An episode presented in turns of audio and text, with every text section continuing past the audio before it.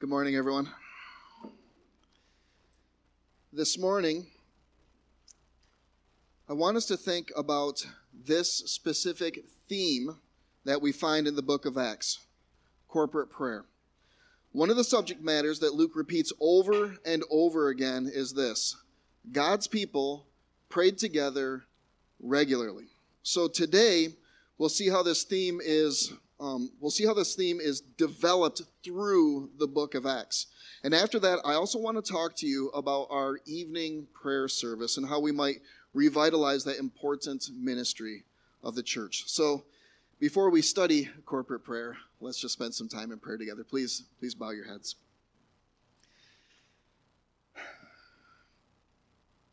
Heavenly Father, I want to uh, begin with confession. Uh, there are times when we get to this part of the service where I have the amazing privilege of leading your people in prayer before your throne of grace. And in, in my heart, I'm just not in it all the time. I do it because it's the next part of the service. Of course, I know that I need your help to preach, and so I ask for it. And of course, we all know that we need your help to understand, and so we pray for it.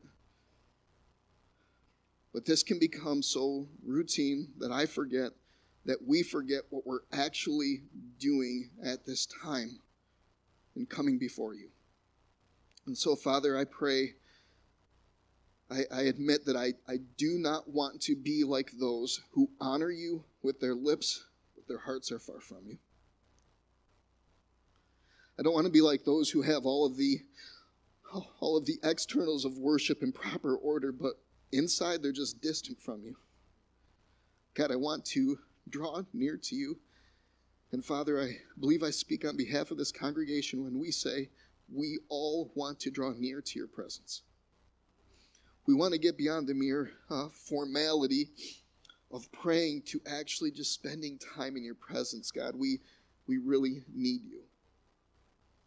And to be specific, God, I want to ask that you would Uh, forgive us for religious hypocrisy. Keep us far from that. Forgive us for our, our self righteousness. Forgive us when we are full of pride and we think far too highly of ourselves. When we, at least in practice, don't properly acknowledge you and we live independently of you. And so, God, we ask that you would sanctify us. We ask that you would kill those things in us that make us wander and strengthen those things that make us just really pursue you. Strengthen our desire for holiness, strengthen our zeal for you. We ask that you would renew a spirit of prayer and a longing for your word. We ask that you would bring revival in our hearts, that you would refresh us with your spirit. God, I want to ask that you would give us grace to forsake those things that are in our lives that you don't want there.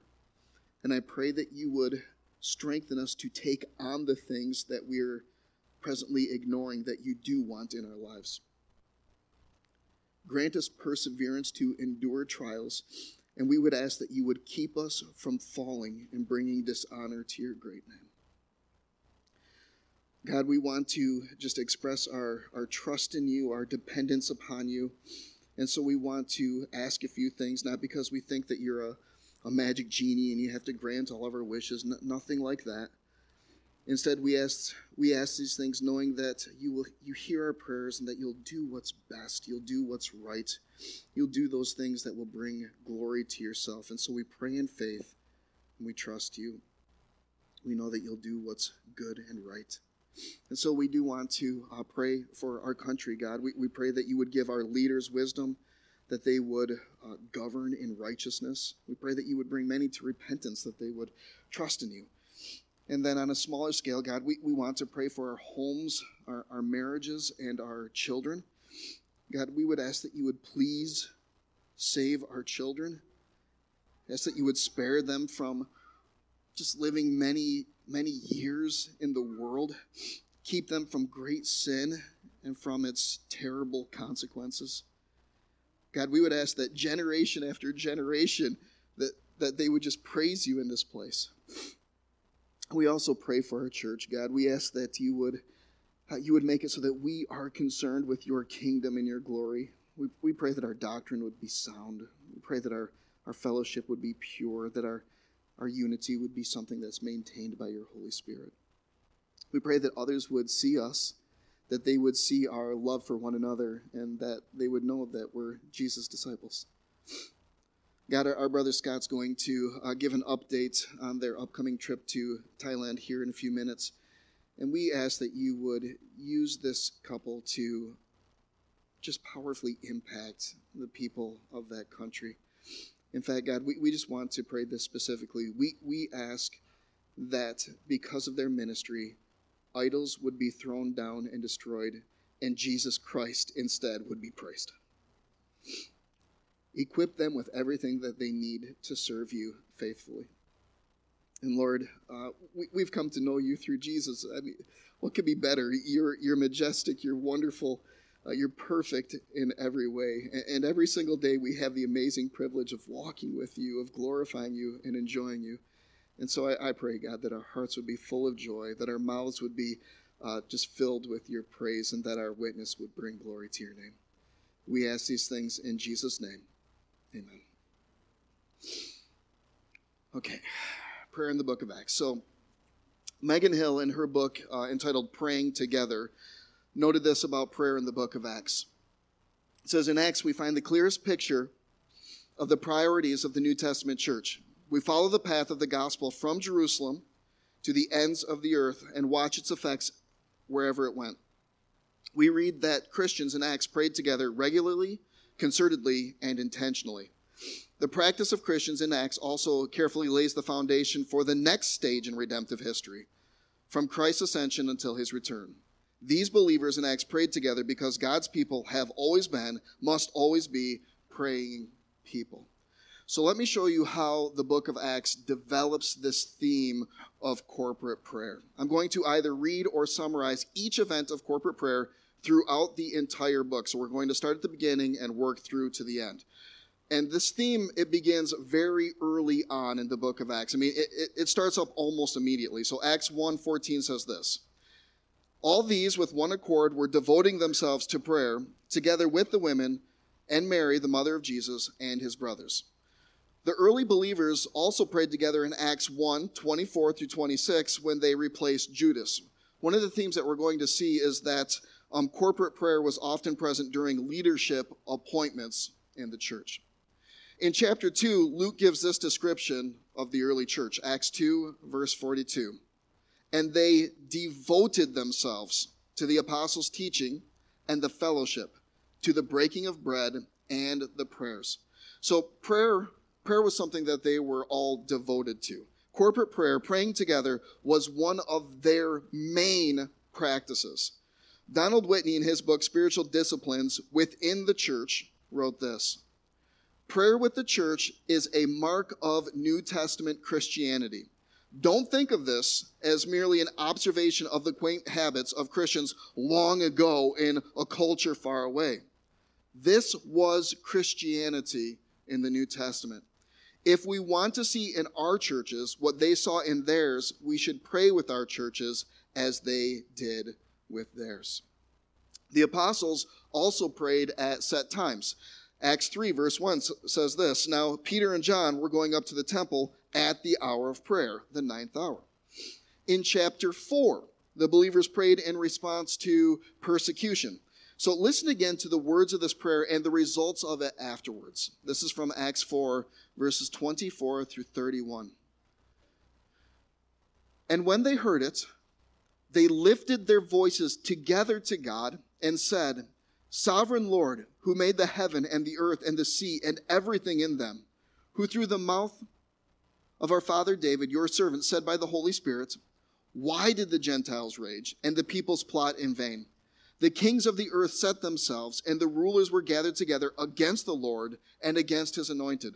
For truly in this city there were gathered together against your holy servant Jesus, whom you anointed both Herod and Pontius Pilate, along with the Gentiles and the peoples of Israel, to do whatever your hand and your plan had predestined to take place.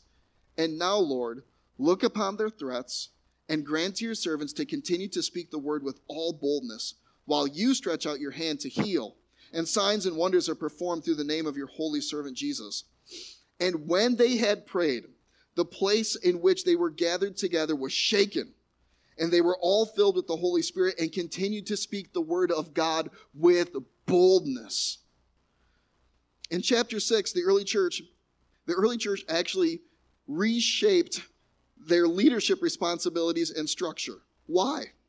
So the apostles could make sure to keep prayer as one of their main priorities. Peter said that other men were going to provide for the widows in the church, but Here's what he said We will devote ourselves to prayer and to the ministry of the word. Acts 6 4. Again, the early church prayed when they appointed leaders. Acts 6 6. These they set before the apostles and they prayed and laid their hands on them. In Acts 8, when the when the Samaritans received the gospel, Peter and John went there and prayed that the Spirit would fall upon these new believers. In chapter 12, Peter was in prison for spreading the gospel many believers um, they, they gathered together at that time and then luke records in acts 12 verse 5 that earnest prayer for him was made to god by the church in acts 13 missionaries were chosen commissioned and sent out through prayer and fasting in fact i'd like to have you turn there with me acts 13 1 through 3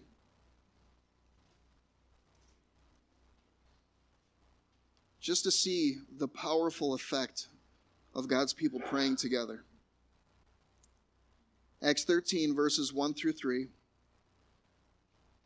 Now there were in the church at Antioch prophets and teachers Barnabas, Simeon, who was called Niger, Lucius the Cyrene, Manaen, a lifelong friend of Herod the Tetrarch, and Saul. While they were worshiping the Lord and fasting, the Holy Spirit said, Set apart for me Barnabas and Saul for the work to which I have called them. Then, after fasting and praying, they laid their hands on them and sent them off. Listen again to Donald Whitney. His comments here are so good. He said, Believers need to pray for evangelism and missions. The contemporary church has technology, it has psychology and marketing. But do we know anything of the power of God upon our preaching and ministry? The Bible and the testimony of church history say that, despite how outdated it might seem, the effectiveness of the gospel and the church are inseparably related to the united prayers of God's people. In fact, by way of application, I am asking all of you to come to church tonight at 6 p.m so that we can pray for Scott and Michelle Harp. Scott's going to present their, their upcoming trip in, in just a few moments. And so, as a church, we need to ask God to work mightily through this couple. So, please come tonight if you're able. Uh, once again, in Acts 14, the early church prayed and fasted when appointing elders. Uh, Acts 14 23. So, we see prayer in the replacement of an apostle, in appointing the first deacons, in sending missionaries, and now in appointing elders. So, so church leaders and church planters are in need of much prayer. In Acts 16, when Paul and Silas were in prison, they, they prayed and they sang hymns to God. In Acts 20, Paul prayed with the elders from Ephesus before he departed from Jerusalem to Jerusalem rather. And then listen to this account in Acts 21 this is where a, a, group of disciples from Tyre had gathered together for prayer. And I want you to notice who participated in this prayer meeting. This is Acts 21, verse 5. It says, When our days there were ended, we departed and went on our journey, and they all, with wives and children, accompanied us until we were outside the city. And kneeling down on the beach, we prayed. Megan Hill, after considering the various corporate prayers in Acts, she gave this summary. For the early church, there was much to do, but essential to their gospel proclaiming, bread breaking, widow feeding, and church planting work was praying together. early the early Christians prayed together when they arrived and when they departed. They prayed together when they were sick and imprisoned, but also when they simply sat down for a meal. They prayed in the formal worship services of the temple and at a riverside prayer meeting. The apostles prayed together. Men and women and children prayed together. They prayed for the Spirit, for protection, for boldness in, in the proclamation of the gospel. They prayed for one another. Wherever the gospel went, wherever churches were established, God's people were praying people. We see that through the book of Acts. So let me close again by inviting all of you to the prayer meeting tonight. We want to do two things there. First, again, we want to pray for the Harp's upcoming trip to Thailand. Scott's going to come to the meeting tonight and he's going to share their, their major prayer concerns so we can be praying specifically for those things and, and seeking God's blessing on this trip. And then, second, we also desire an open and honest discussion about how we might revive our prayer ministry here at RBC. Now, of course, the elders know that uh, that prayer happens outside of our Sunday evening services. We get that. We know that corporate prayer and private prayer is something that's a part of your lives in many ways. But for reasons that we do not fully understand, the one service where we have corporate prayer as the main activity of that service, that's the one that's the least attended. We have a set apart time devoted to corporate prayer, and most of us don't participate. And so we just want to have a conversation and ask how we might revitalize this ministry.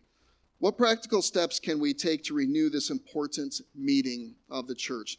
If there are hindrances that are, pe- that are keeping people from coming, we want, to, we want to work on those things.